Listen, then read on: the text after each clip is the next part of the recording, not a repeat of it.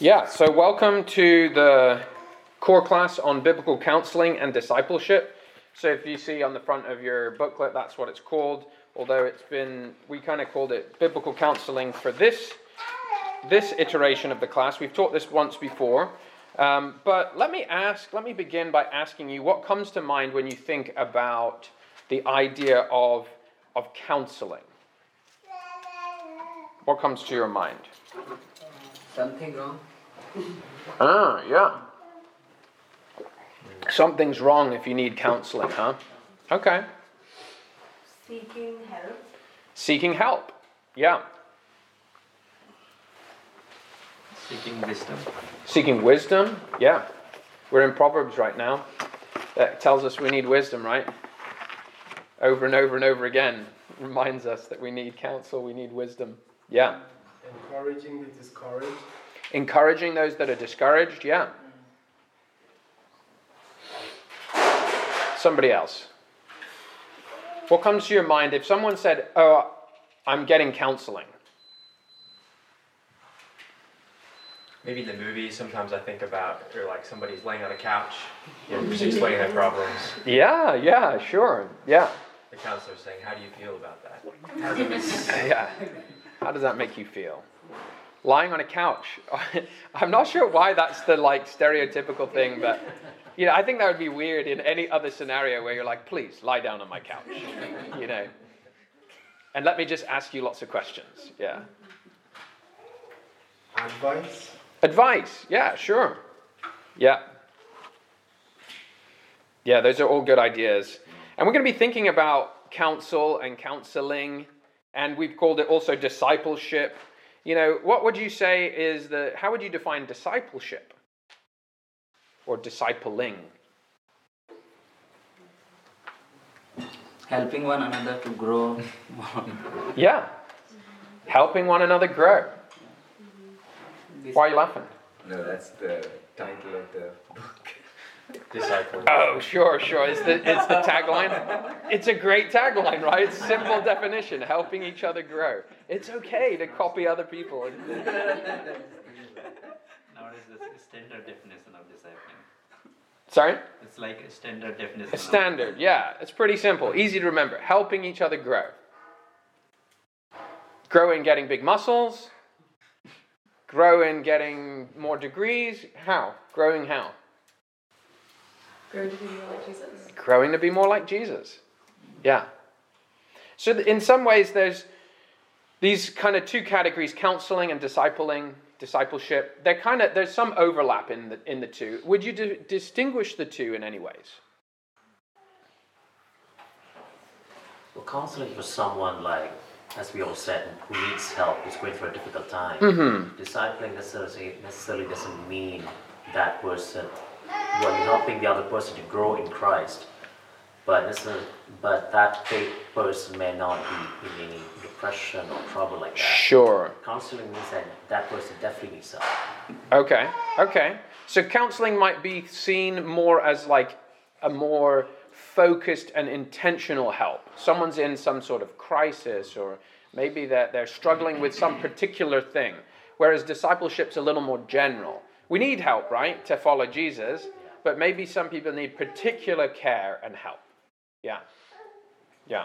And I think on the flip side of that, when I'm thinking about I'm discipling or I'm counseling, I feel very equipped to disciple, but I don't always feel very equipped to counsel. Like I feel Oh. like, ah. oh, that's too hard for me. I don't know. Oh, okay. Maybe because there's a bit more intentionality to it, it's a little more focused. You feel like, oh, I need some of those skills, I need some of those um, tools and training. Yeah, yeah. Yeah.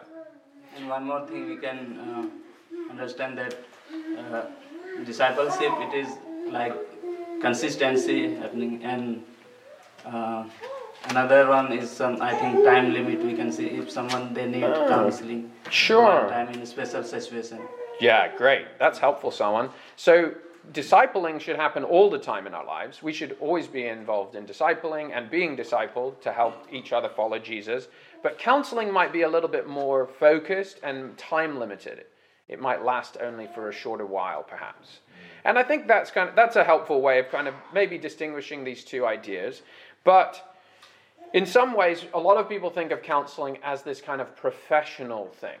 So people think, kind of in line with what uh, Carson was kind of picturing, you know, a, like a guy with a clipboard sitting in a chair and someone lying on a couch and kind of sharing their woes. There's a little bit like it feels a bit more like a professional kind of job, maybe someone's got. But the aim of this class is not to uh, turn you all into professional counselors. We, we aren't experts. I'm not an expert at these, these uh, tools and resources that we're going to be considering. No, this isn't to make us professionals, but we are all seeking to look at what God's Word says and seeking to learn about our call to love one another, and particularly to love one another um, in helping them follow Jesus, helping them to grow in following Christ. And so, really, this whole class is about a theology of care, a theology of care.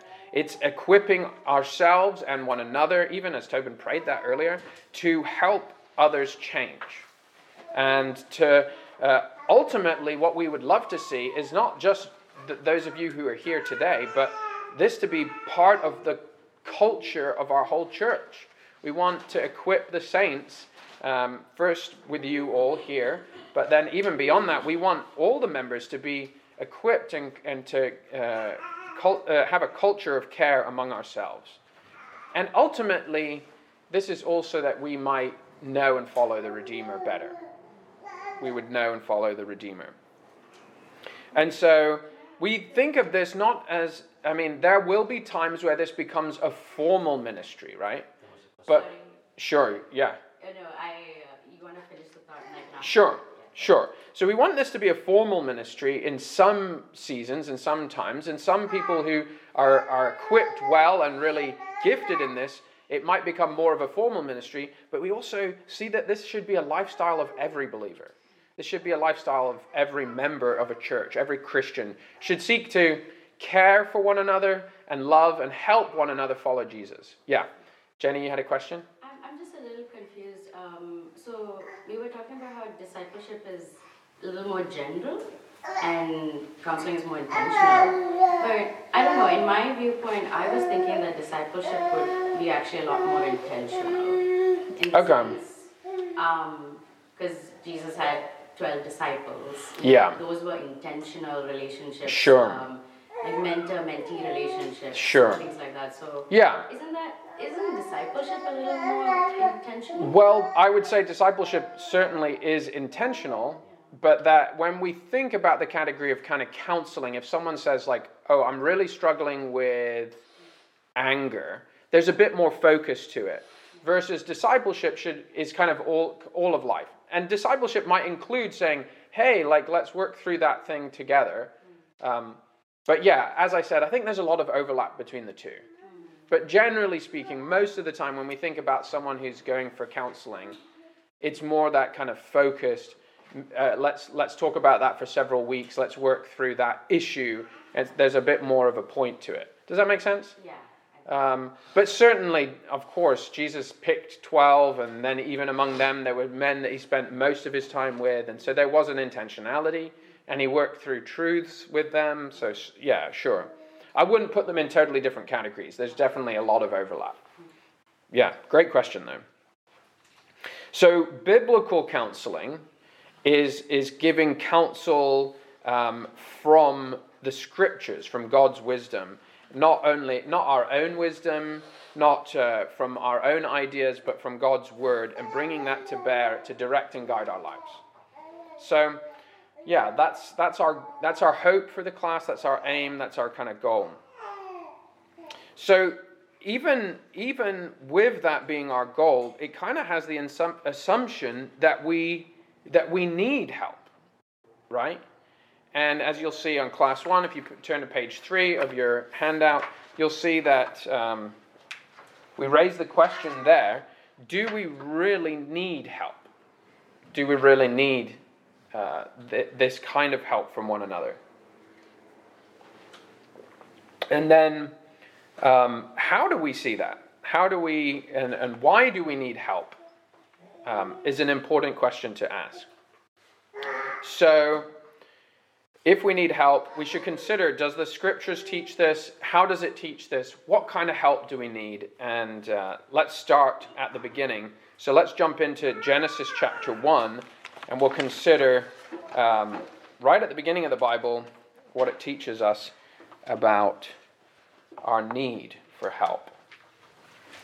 Can I ask somebody to read? I've pulled the passage up on the screen here, but it's great for you to turn there in your Bible too. Um,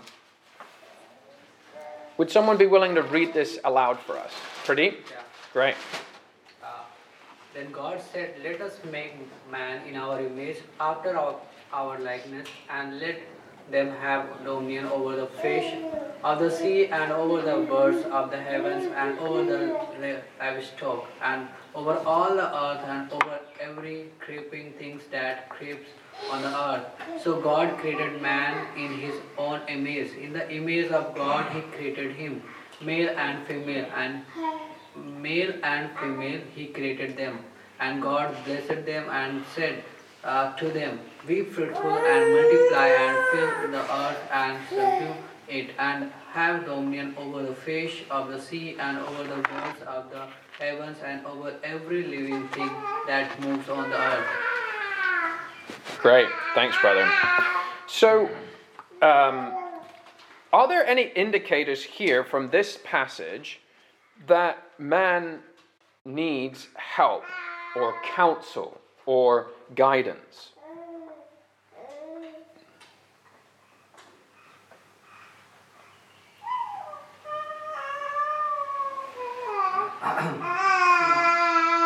Uh, I think yes. Okay, how do we see that? Uh, when God said, um, God blessed them and said to them, Be fruitful and multiply. Yeah, So how they will? They need some help. How they they will fruitful and multiply. okay. So we see God speaking, right? God spoke to them, he, he said to them. So God's giving, what's he giving here? Guidance. He's giving counsel. He's telling them how they should live. This is a basic idea of, of what counseling is, right? Giving guidance, giving instruction. And what do we see that God tells them?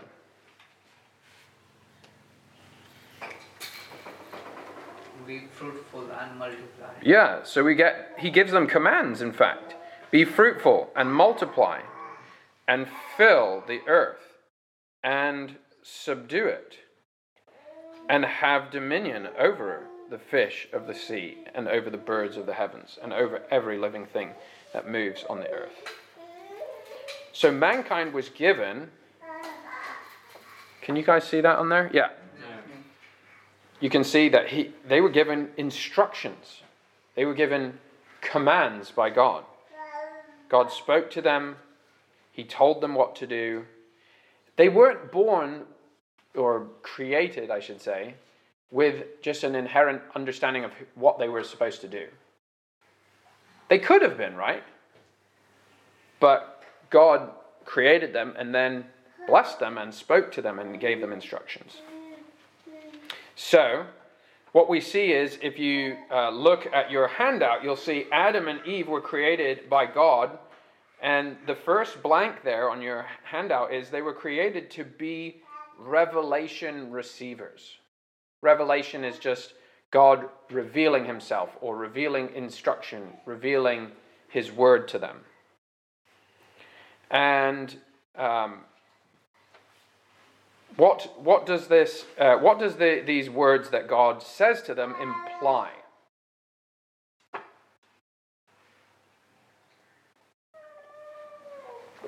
If God issues commands, That they obey it?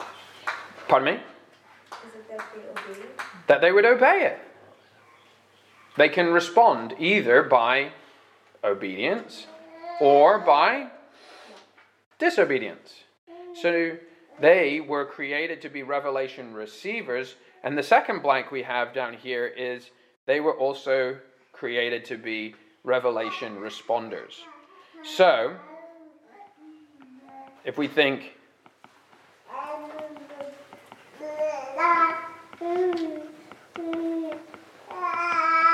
Once they had received this, these words, these commands from God, they had to respond to them as well. They had a choice.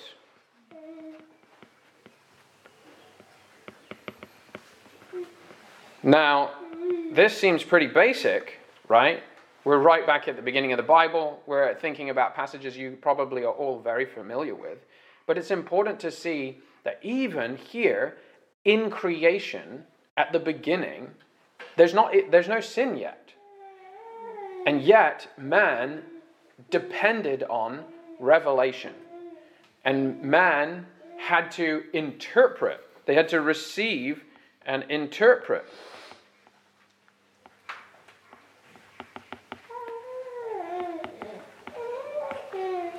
They had to try to understand God's word and then respond to God's word.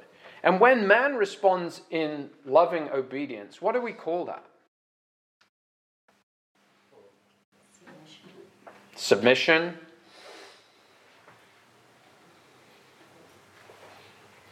Sure.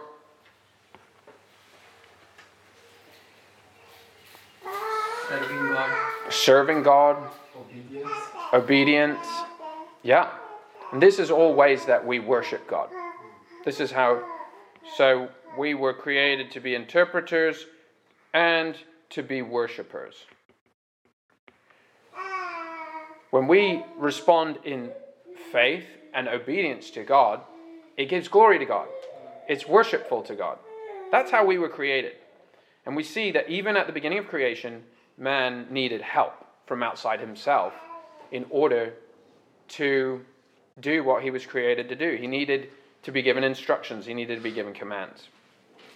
So our instruction from God preceded the fall.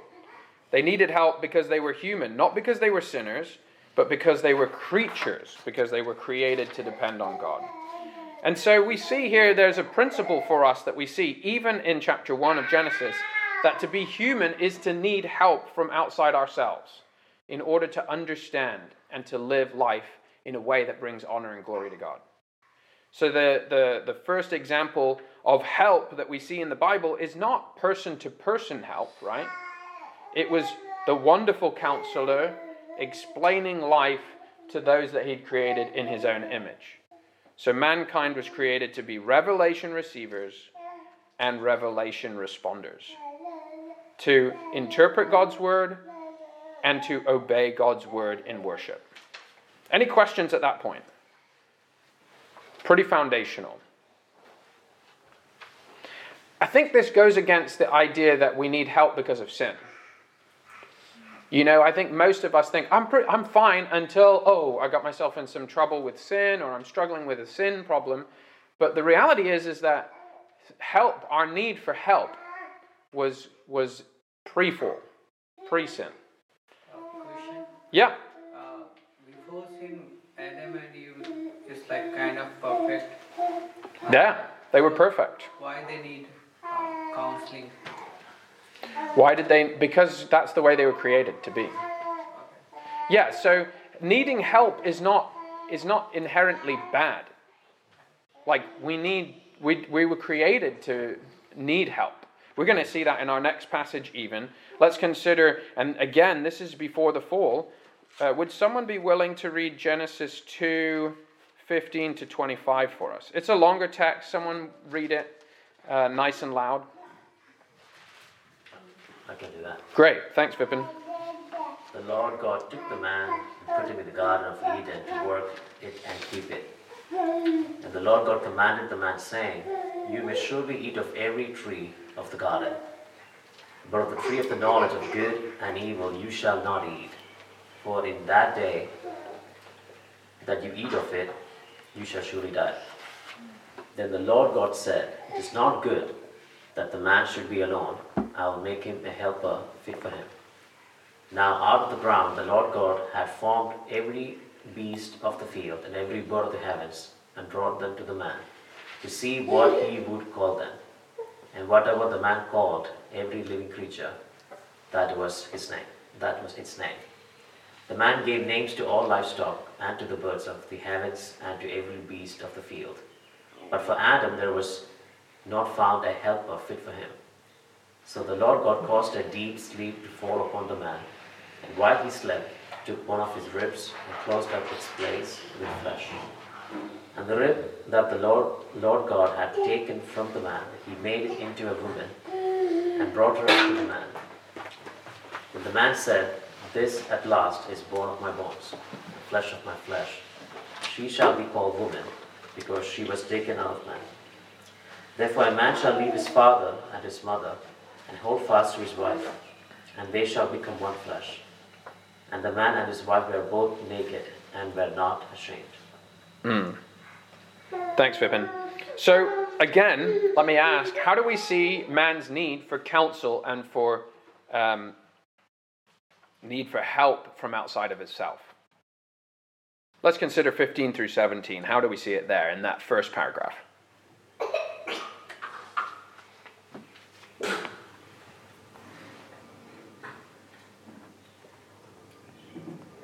Anybody? I think from 16 it's pretty clear that Lord God is commanding the man. Yes, excellent, Vipin. So, So God commands them. Again, He gives more instruction, further instruction. Good. Are you going to add anything?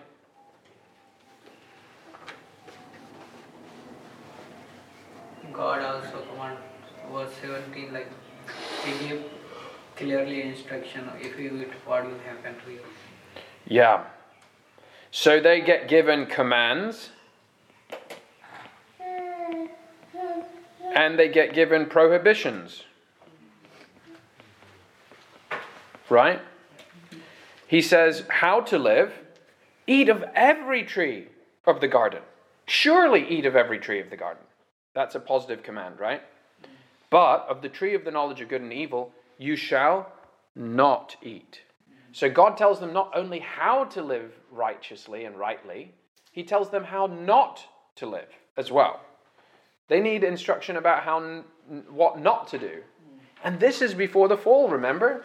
We're not in Genesis 3 yet. And he gives them he tells them what will happen. He counsels them and tells them if you do that, you'll die. And so once again we see man's need for help from God about not just how to live, but how not to live. Sorry, if uh, yeah. Um, what about in 18 to the end?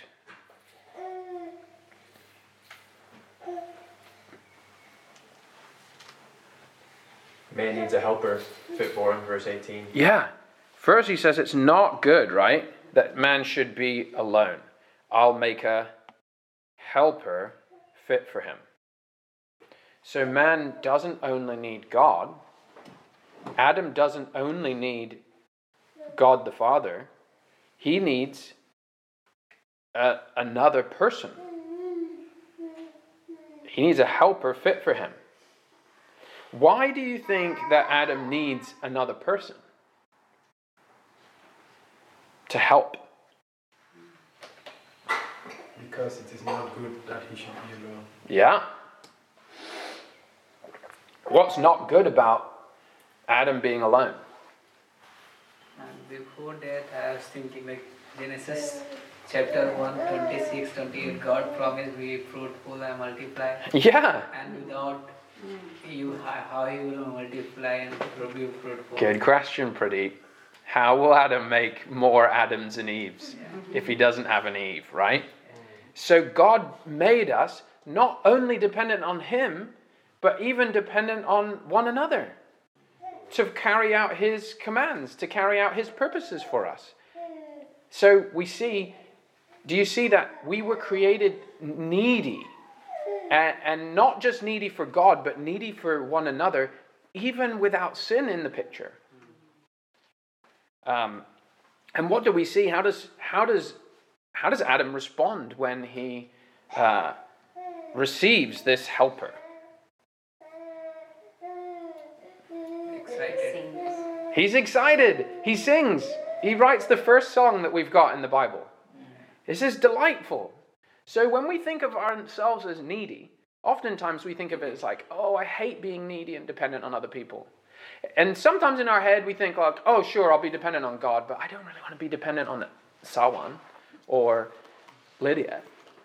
You know, because we think of it as bad, but here we see actually it's the, it's, it's the way God made us. He designed us this way. It's delightful. It's good. And so it's good to have a helper. It's good to have a partner. Um, and not only in the context of marriage, though that's what's going on here, it's good to have help from one another as brothers and sisters in the Lord. So, what do we see here? We see that uh, we are, again, we see reinforced that we need revelation. We need help from outside of our, ourselves, from God, but we also need help to know uh, how we should live not and should not live, and we need help from other people too to fulfill the purposes that God's given us, the role that God's given to us as, as man and woman. We need other people.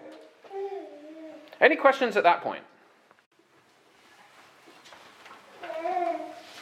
How how we say that uh, from this text that we need help from one another, like not other many from this, like uh, we just now said that we need help from like other other humans. Yeah. Yeah. Case here in the text it's only Adam and Eve. Yes. And now we are saying I, we need help from one another, but how we see. Well, I see it in the fact that it's part of the way. So these are the first two humans, right?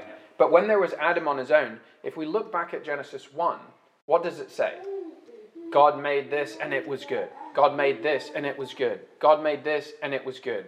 But here, this is the first time we see something that's not good. Yeah.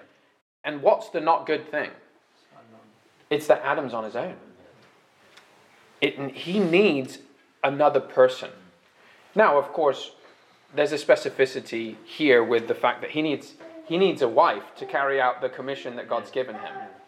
But um, but I think it applies more broadly than just a wife. You know, G- Jesus lived a, a perfect human life, and he didn't he didn't have a wife on earth. So we can say that we need help from others, and, and uh, I think that we see that even is built into what it means to be man and woman. Yeah, but good question. Let's jump into three. Now we finally get to the fall. So we've seen kind of some foundational truths that are true of humanity even before the fall, but now we find um, the fall. Um, and where are you up to in your handouts? Page four. Great. Page four. I'll read this passage for us. Now the serpent was more crafty than any other beast of the field that the Lord God had made. He said to the woman, Did God actually say, You shall not eat of any tree in the garden? And the woman said to the serpent, We may eat of the fruit of the trees in the garden, but God said, You shall not eat of the fruit of the tree that is in the midst of the garden, neither shall you touch it, lest you die. But the serpent said to the woman, You will not surely die. For God knows that when you eat of it, your eyes will be opened, and you will be like God, knowing good and evil. So when the woman saw that the tree was good for food, and that it was a delight to the eyes, and that the tree was to be desired to make one wise, she took of its fruit and ate. And she also gave some to her husband, who was with her, and he ate. And then the eyes of both were opened, and they knew that they were naked. And they sewed fig leaves together and they made themselves loincloths. So, what new ways do we see that man needs help?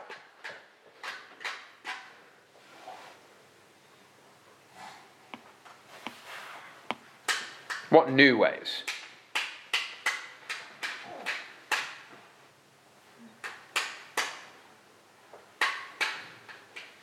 It's not a trick question, I promise. What, what new character do we see? There's a serpent. And as we know, as we read the rest of the Bible, and as we've heard from Revelation, this serpent is Satan, right? Satan, and he is a deceiver. So we have an enemy an enemy. What else do we see?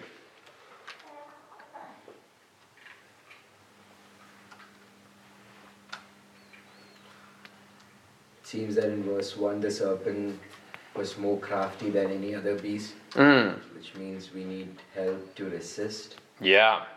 So he's crafty. yeah. Resist what? Temptations. Yeah. So we see there's temptations, right? We have a tempter. We need help from to understand God's word. Um, Eve says, "Neither shall you touch it," but she's adding to the details of what God God said. Yeah. So she says, neither shall you touch it. So she actually she'd received revelation. I, I assume that was from from Adam. It doesn't tell us exactly, but um, Adam received the instruction to be fruitful and multiply and fill up the world and to not eat from the tree of the knowledge of good and evil. So she must have heard some way, but somewhere along the way it was turned, it twisted or added to. It, it wasn't straight, right? It wasn't cut straight. God's word was changed slightly.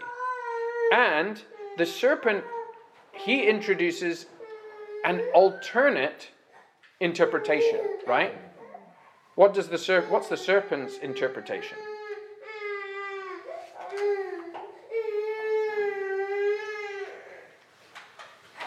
That they won't die. That that they won't die. He hears the same the same information and he says, "No." What does that imply? What does his interpretation imply? He's a- adding in God's word. Yeah?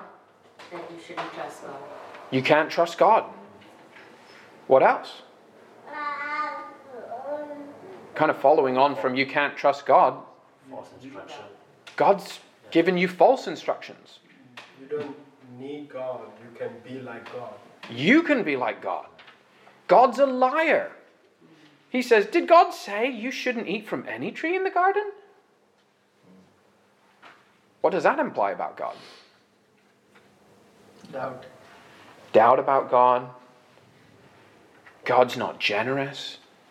God's stingy. God's keeping good things from you.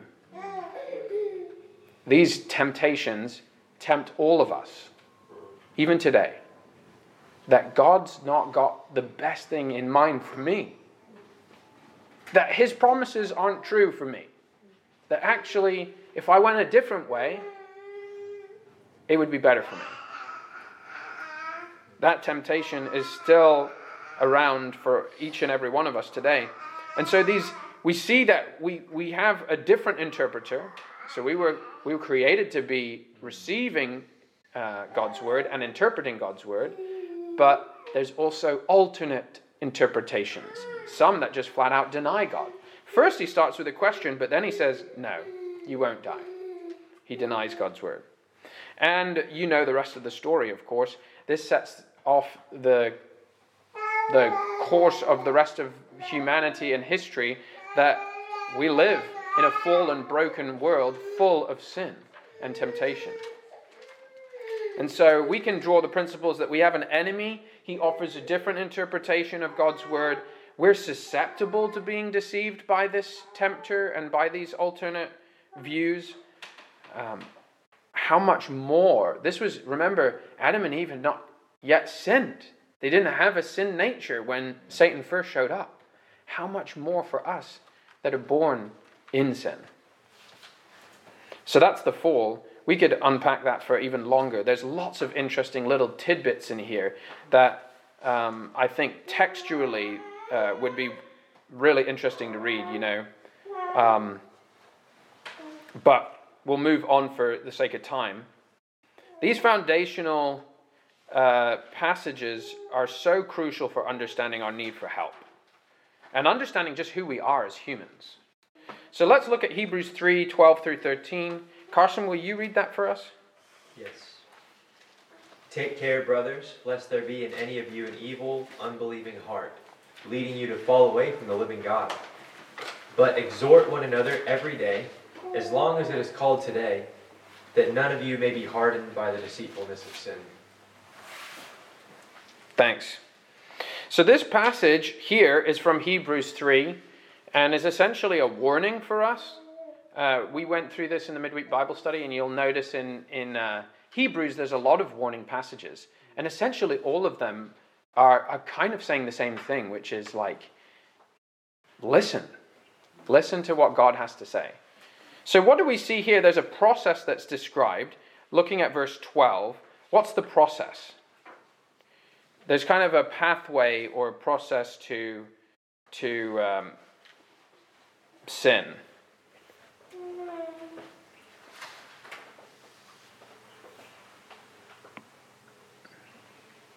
What's the first command? Take care. Take care. And that implies?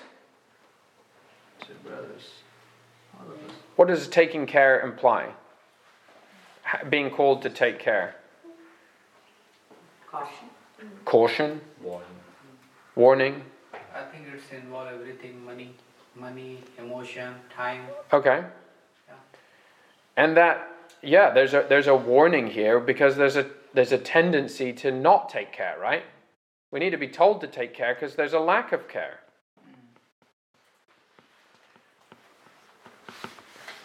And what does that lead to?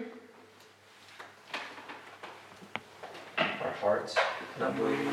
Yeah, evil, unbelieving hearts.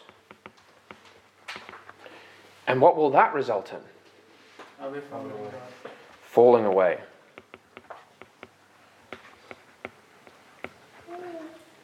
Now, who's being addressed here? Brothers. Yeah. What does that mean? Just the boys in the room?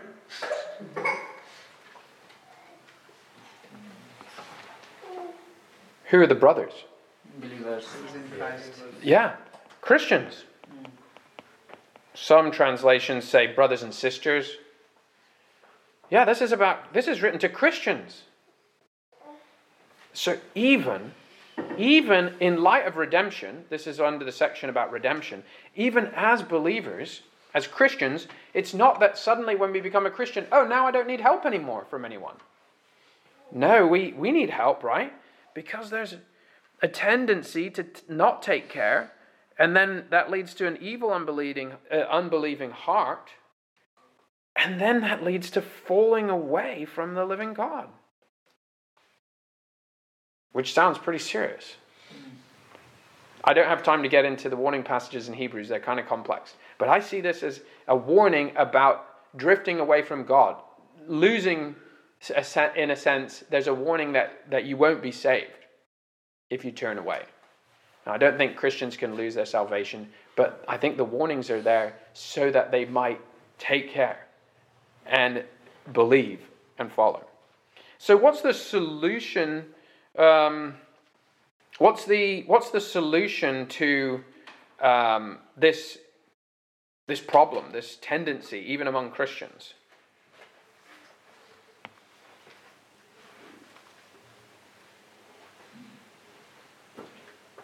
Not taking care of one another. No, I, I mean, what's the solution? What's the how how it, how do we solve that problem? Yeah, he says exhort one another. Yeah, we got this command, right, to exhort one another. And he tells us to do that Every day. Every day. every day. So you need help every day. I need help every day. And he emphasizes that as long as it's called today, right? Why? That none of you may be hardened by the deceitfulness of sin. So, one effect of sin is that it deceives us, it blinds us. And so, one effect of sin is spiritual blindness.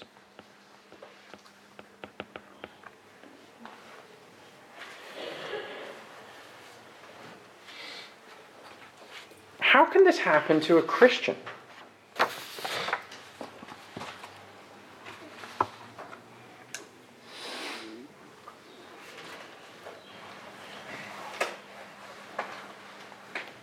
Thinking about this passage, I, I can't keep that. Well, I can do I can do this. How can this happen to a Christian?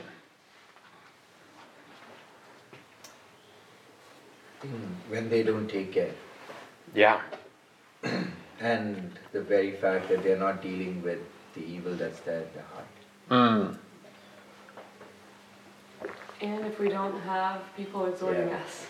Yeah. isolation. Yes. Yeah. This can happen to a believer because not only are we needy by by design, we saw that in Genesis 1 and 2, but we're needy by virtue of the fact that there's a tempter, we have an enemy, and that even within there's an enemy within. Sin that blinds us from seeing clearly and deceives us and leads us away from God.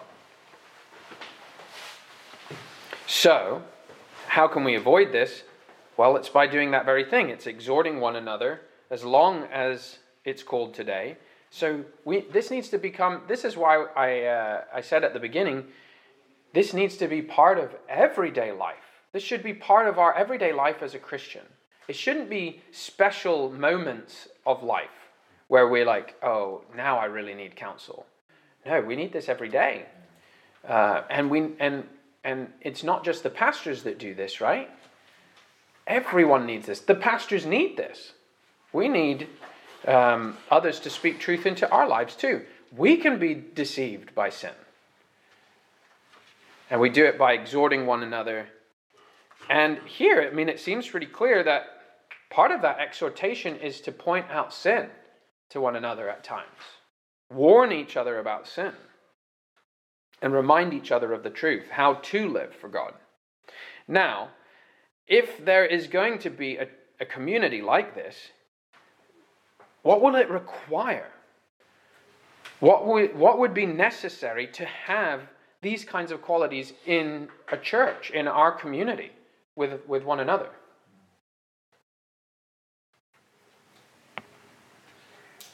There's not just two qualities, but you give it a go. What do you think this would require? I think we need humility to listen Mm-hmm. and to accept that. Yeah. Yeah. We need to be humble. We need humility. That's actually one of the answers. We need the the humility uh, of being of being approachable, right? That we would receive help from other people. Uh, I think uh, I'm thinking about membership.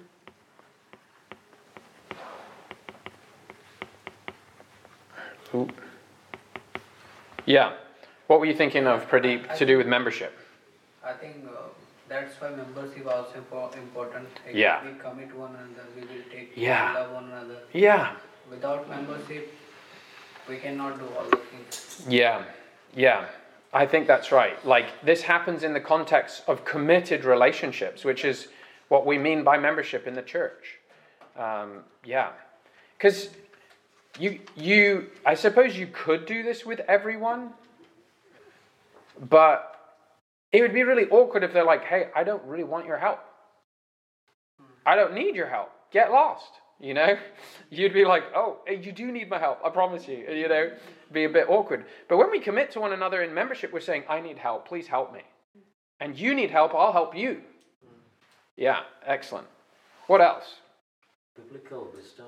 We need wisdom for sure. Absolutely. Yeah, we need wisdom. We need to know the scriptures well. We need to know what it says. We know, need to know how to interpret it rightly. Yeah, great. Confession. Confession, yeah, that's excellent. We need to confess. Good answers. What keeps you from exhorting other people? Fear of rejection. Fear, fear of rejection. And so, in order to be, we need, yeah, we need courage, right? We need the courage. We need the courage to be honest. Oop.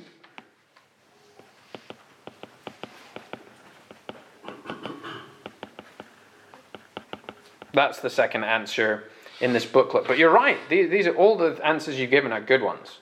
So we see like that, you know, for us to have this in our church, it's not just enough for us to know it, but we actually have to be humble enough to receive it and wanting it, desiring it, because we know, like, oh yeah, I, I'm deceived by sin.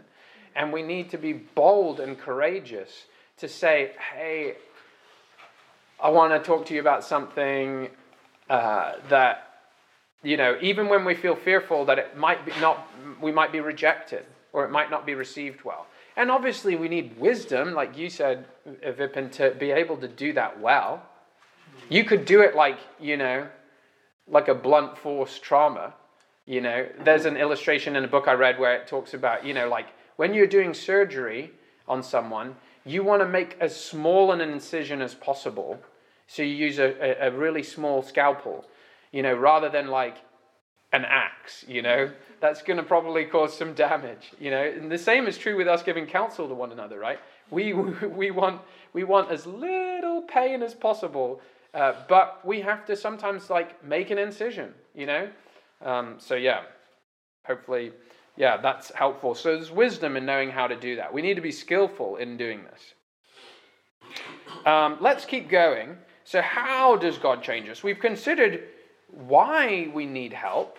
We need help, but how does God help us? How does He change us? And we'll see that see that here from um, Isaiah 55. Uh, Kanoa, would you read this aloud for us? Thanks.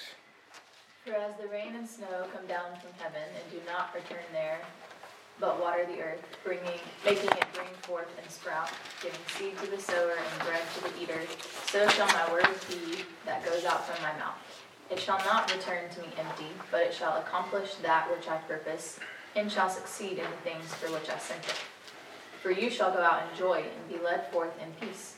The mountains and the hills before you shall break forth into singing, and all the trees of the field shall clap their hands. Instead of the thorn shall come up to the cypresses, instead of the brier shall come up to the myrtle, and it shall make a name for the Lord, an everlasting sign that shall not be cut off. Okay. Now, this at first glance might seem like this is a weird random text to pick for like a counseling class, but um, what do we see here? What uh, what is being described in the in these verses? What's being described? God's word. God's word. Yeah.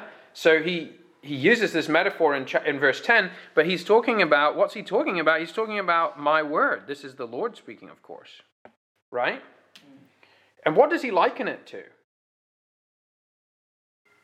Rain and snow. Rain, snow that come down from heaven. And he says they don't return, but they turn into water. They water the earth, they turn into water. And what effect, what's the purpose of the rain and snow? What, do, what effect do they have?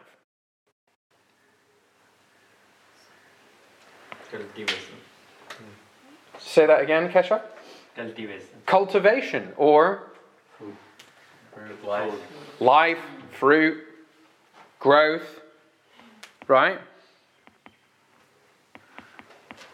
Do you see, do you see fruit? Maybe in that word bread, right? So God's word brings forth, it goes out and it brings forth things. What else do we see its effect? How, uh, what else do we see about the word of God and its effects?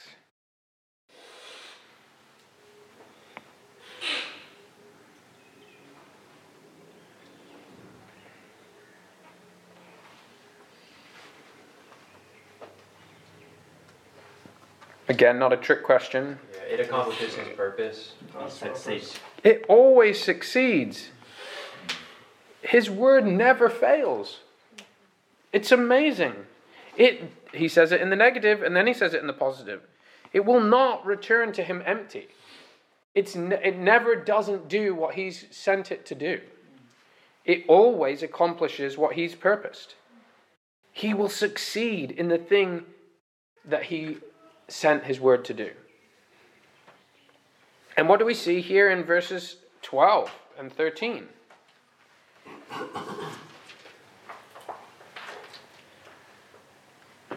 What, do- what kind of effect does it have? Worship. Worship,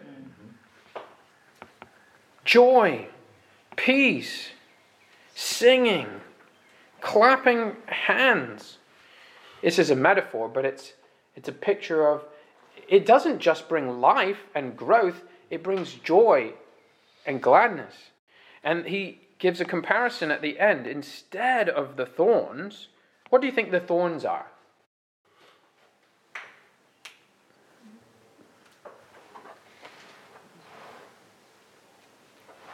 I think the opposite of joy. Yeah. Where did thorns come from? From the curse, right? From the fall, from sin that leads to death.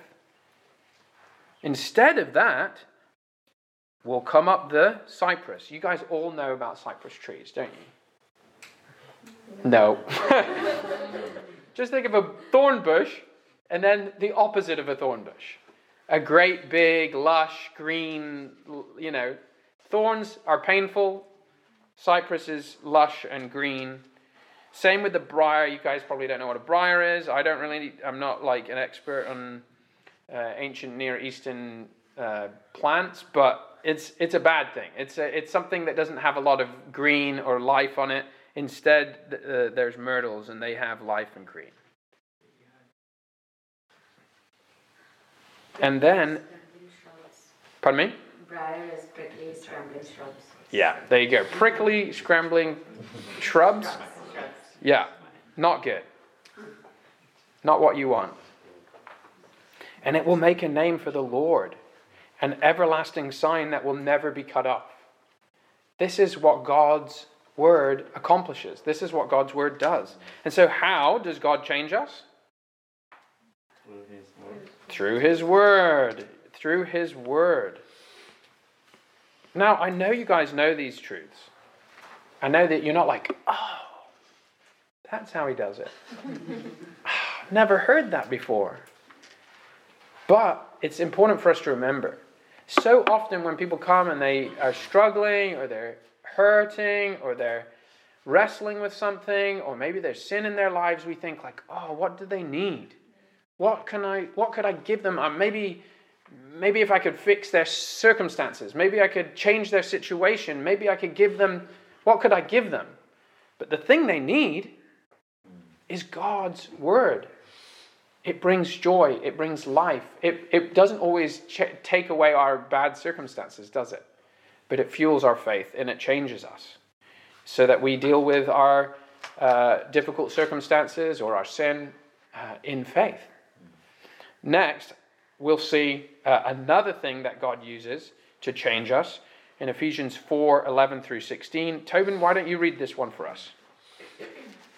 And he gave the apostles, the prophets, the evangelists, the shepherds, and teachers to equip the saints for the work of ministry, for building up the body of Christ, until we all attain to the unity of the faith and of the knowledge of the Son of God, to mature manhood to the measure of the stature of the fullness of Christ, so that we may no longer be children, tossed to and fro by the waves and carried about by every wind of doctrine by human cunning, by craftiness in deceitful, deceitful schemes.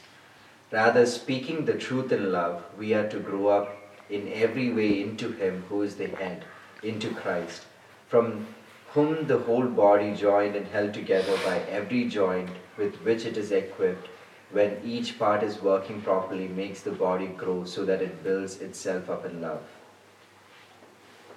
Again, another familiar text that you probably know well. But it's incredible. What's the purpose that we hear uh, here for why God has given these different various roles, um, these offices in the church um, in verse 11? Why did he do, why did he, why did he give apostles, prophets, evangelists, shepherds, teachers? To build up the body? To build up the body. Yeah, we see that here for building up the body of Christ. Yeah. To equip the saints. Yes. To equip the saints for the work of ministry. So often we're tempted, and we have to kill this uh, this wrong view of church. Is that the pastors are the ones who do the ministry. If there's a problem, call a pastor. Hey, get him on the phone and tell him, hey, I noticed this person is doing whatever is struggling or doing badly. Right? Now, the pastors are there to shepherd and care for and love the flock. But here, what are they what are they there for? To equip. To equip, to equip the saints for the work of ministry. So it's actually really bad idea. I think I don't know where it started from, but to call the pastors the ministers. That's actually the members. They're the ministers. The pastors should be called the equippers. Um, and so here, that's part of why we have this class, is to try and help you guys to be equipped to do the work of ministry for the building up of the body of Christ. Yeah.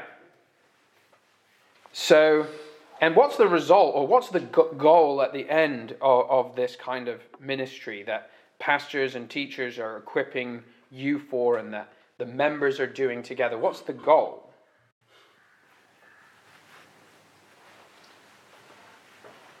Verse 14 so that we may no longer be children. Yeah. So there's a negative here no longer be children. And children are tossed to and fro by the waves and carried by every wind of doctrine, by human cunning, craftiness, and deceitful schemes. Okay, so that's the negative. We don't want that. Hmm.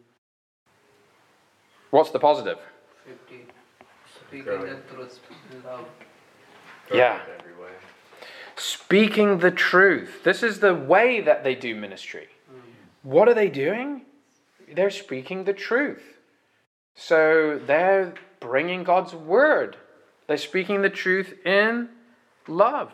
They're not speaking the truth in anger, frustration, or disappointment, or in a belittling way that makes other people feel stupid and foolish. No, they, they're, we're, we're, we're, all of us are called to do this in love so that, so that we are all growing up in every way into Him who is the head, into Christ.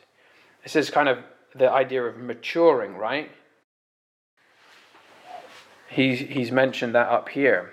Until we all attain the unity of the faith through the knowledge of uh, the Son of God to mature manhood, to the measure of the stature of the fullness of Christ.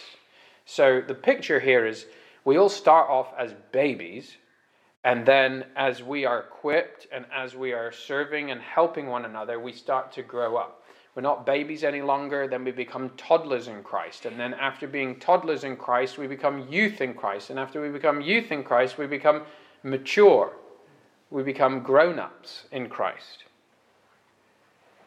And look at how he describes how this happens. It's through speaking the truth in love, we grow up in every way into him who's the head, that's Christ. He's already said that. But from Jesus, the whole body joined and held together so that every part is involved in this, right? We're joined together with every joint with which it is equipped. So we get that idea of equipping again. When each part is working properly, makes the body grow so that it builds itself up in love. And love is mentioned again. So a healthy church is a church where all the parts of the body are doing this work together. And that people are growing. So hopefully we have baby Christians in our church. And hopefully we have some youth Christians in our church. And hopefully we have some adult Christians in our church. I don't mean in terms of actual age, I mean in terms of their maturity in Christ. But hopefully you guys are growing up in Christ and that as we do this work with one another, we're all we're we're doing bodybuilding. We're building up the body of Christ. And it's beautiful. It builds, it, it builds itself up in love. And so, what, how, does God, how does God change us? He changes us through His Word. And what else? Through His church, His people. His church or His people. Yeah. Yeah. Any questions? Any comments? Any thoughts? I want to open it up.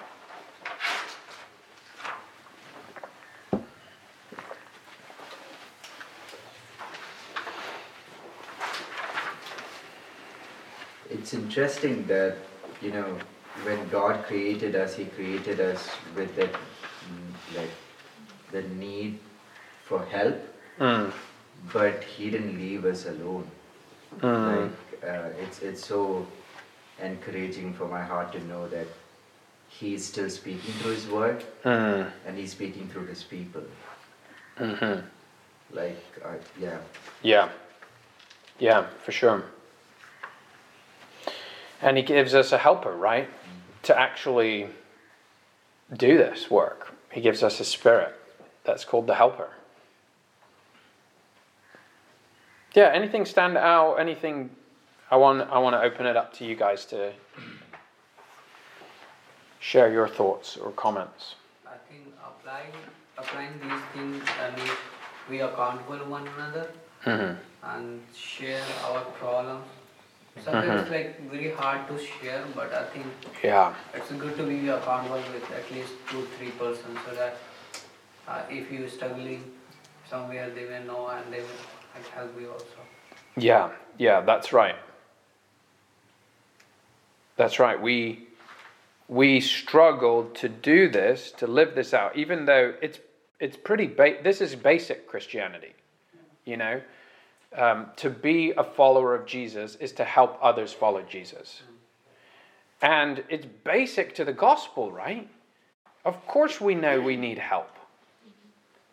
That the Son of God had to come in the flesh to die for us because we needed help. That's how much help we needed. The eternal Son of God came to do this for us. So it shouldn't it doesn't surprise us really that we that we need help. The thing that makes it really hard is that we don't really want to be needy. Uh, We don't want to be have the humility to ask for help. We want to be like we want to be like or we've got it all figured out. Ultimately, that's just pride. Yeah. So let's think a little bit about some of the principles we've considered as we conclude.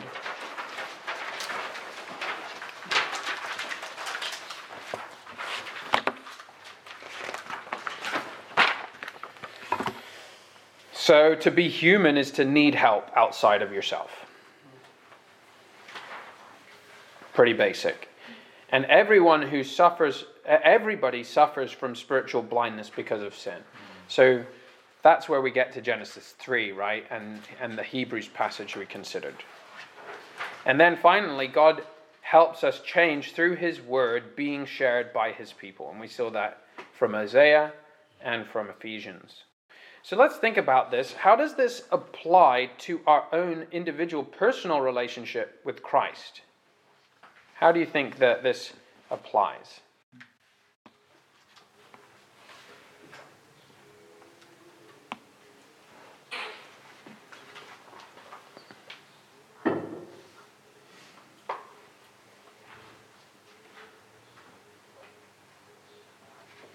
I think if we're ever going to help other people, we need to daily recognize our need for help. Yeah.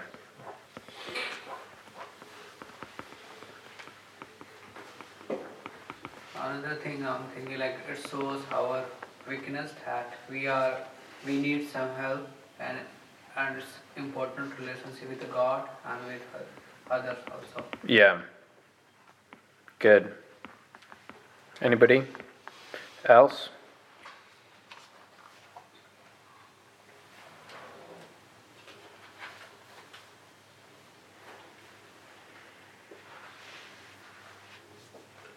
Also admit that we need God's word. Mhm. Time, Even passages we think we already know. Yeah.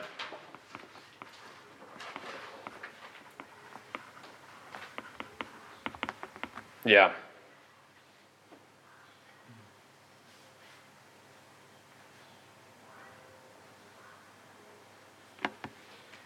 Yeah, and asking that um, that God would use His word to reveal the blind spots. Yeah, so asking God to reveal our blindness. Prayer, yeah. We need one another. Yeah. So our personal discipleship to Christ is never private and individual.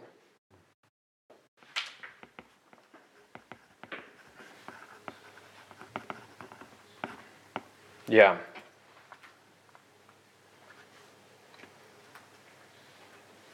We need good expository preaching church. Yeah.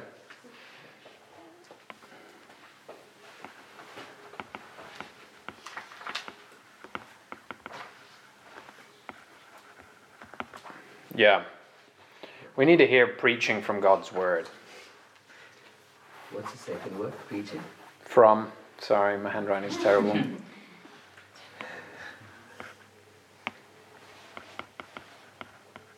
Is that any better? Yeah. Yeah.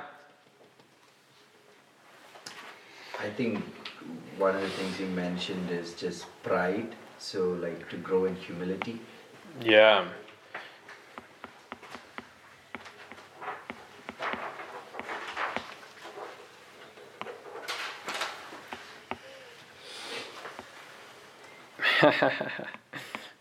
Handwriting's terrible, sorry. Yeah, we need to grow in humility.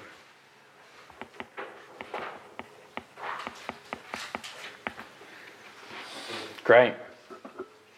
And what would you what uh, we've we've talked about this some, but throw out just some simple ways that this would be seen in a church that embraces the truths that we've been thinking about today.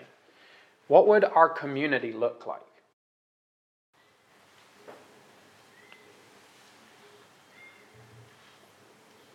Like what kind of actions would we be doing or what what would it feel like to be part of a church like this?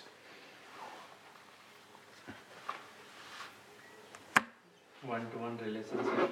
Yeah, we'd have relationships that are meaningful and deep with one one on one with other people. Yeah, because because you can't do this like when you gather with the whole church. You know, like if we, you know, we're not going to have a, a plan a meeting and be like, now we're all going to point out each other's sin. Who goes first? You know. No, it's it needs to happen in individual personal relationships.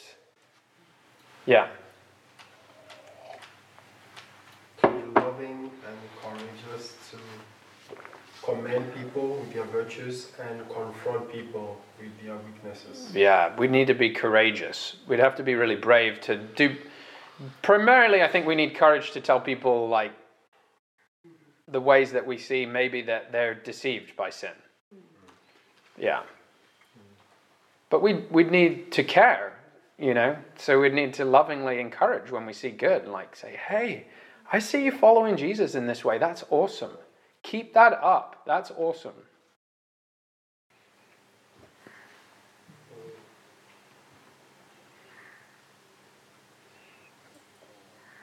Anything else? It's an attractive community. in a Yeah. sense. You Yeah. want to be part of that. Yes. And, and we, we all generally will look like Christ even more. Yes. Mm. We'd be a, a growing church. And I don't mean numbers, though that would hopefully happen too. I mean, like, we'd be growing in love and joy and kindness and all those ways. Yeah.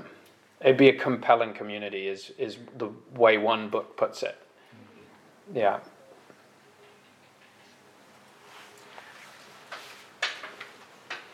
I think this kind of church, if we really embraced these things, we'd feel safe. We'd feel safe. I, I know I'm going to screw up. I'm going to mess things up. But I know these people know they need help and they know I need help. So I'm with them. And I can tell them, oh man, I messed up this week. This week was, this was a, a messy week, you know. Yeah. What else?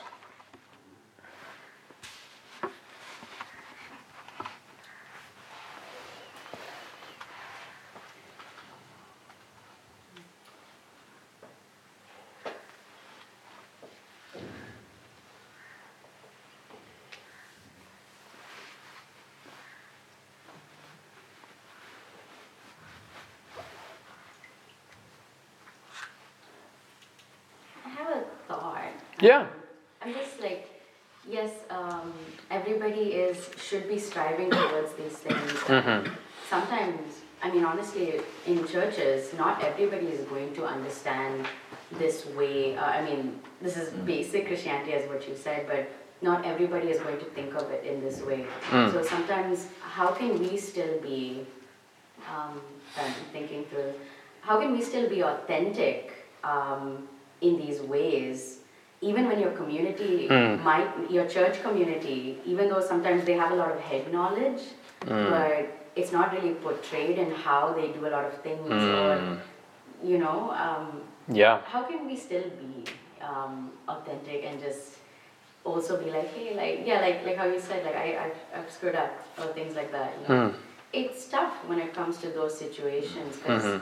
you want to be authentic and not care about everybody around you and all of those things. So I'm, I'm just I'm scrambling here. but Yeah, no. It's, it's, it's just honestly a, a very big struggle when everyone's like, oh man, like it's gonna be okay. Just read uh, Philippians 4 4, you know, stuff like that. But Yeah. It's just very annoying and very disheartening. Mm-hmm. Yeah. Yeah, I think that's right. I think what you're wrestling with is like, th- this is the ideal, right? This is the goal, but we're but we're not we're not going to we're not. I mean, and even a church, you wouldn't want a church that's just filled with really, really, really mature Christians and no baby Christians, because that would mean something else is going really wrong, right? Um, and and there could be a kind of a perfectionist bent there, which goes against what we've just been talking about, about how we need help. We're needy people, not perfect. We're not perfect people. There's no perfect disciples. There's mature disciples, but there but there's no perfect disciples. And I think you're right. I think what what do you think we can do um, to kind of counteract some of those things that you're you're concerned about? What do you guys think?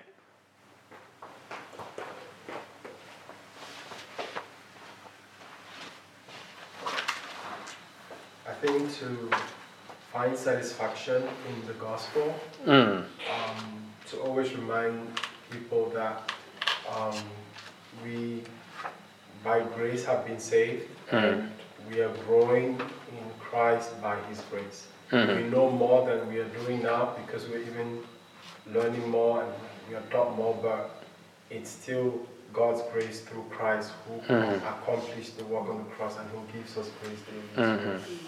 So, okay. Yeah, yeah. I think that's right. Remembering, keep continuing to remember the gospel, like humbles us.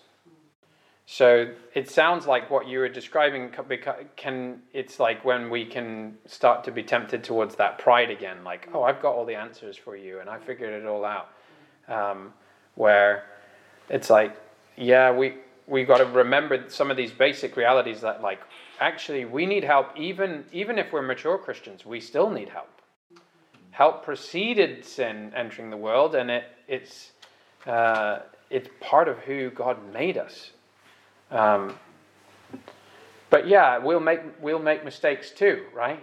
That there'll be moments like where we, and part of what, what we're going to be thinking about in this class is how to apply these realities uh, faithfully and winsomely. So we'll get to kind of speaking the truth. That's really at the end of the whole of the whole thing, you know. Um, it's funny because it's like classes nine and ten are are going to be about um, speak. Um, so we'll consider those later. But yeah, we just need to keep remembering that we we're we're desperate people that are desperately needy, and and that that gives us patience with people when they don't get all of those things. But hopefully, I mean, part of what you might be able to, to do from this class is to share these things with others. You know, talk to them. Let me uh, conclude there, and then we'll pray, and then I'll have a f- few final announcements. Let's let's pray and ask God for His help. Heavenly Father, we we praise you that you have spoken to us clearly in your Word, and that your Word tells us that even before sin entered the picture, uh, we were made dependent upon you. We were made in need of help. And not just from you, Lord. We needed help from other people. It was not good that man should be alone. Um, Lord, so we, we pray that these realities would uh, be a daily thing that we recognize, that we would see our need, we'd see our weakness. Lord, we pray that we would see uh, that you help us and you transform us and you change us through your word being applied in our lives, and that you do that in the context of relationships, in the context of a church, Lord. Pray that we would see our need for one another. And Lord, we pray that that would be something that's cultivated in our church more broadly. We pray that we would see our neediness and that our neediness would be seen in our desperate prayerfulness. Lord, that we ask for your help. Lord, would you help us to kill pride and grow in humility, that we would we'd be willing to acknowledge our need and to even ask for help from others. And Lord, we pray that you would give us the skills and the gifts to be able to speak the truth uh, wisely in love. Uh, give us the heart that seeks to care for others and to, to um, help them grow in you. And Lord, we do pray for our church to, to mature, to grow, uh, grow up in, in the likeness of Christ. It's in his name we pray. Amen. Amen. Amen.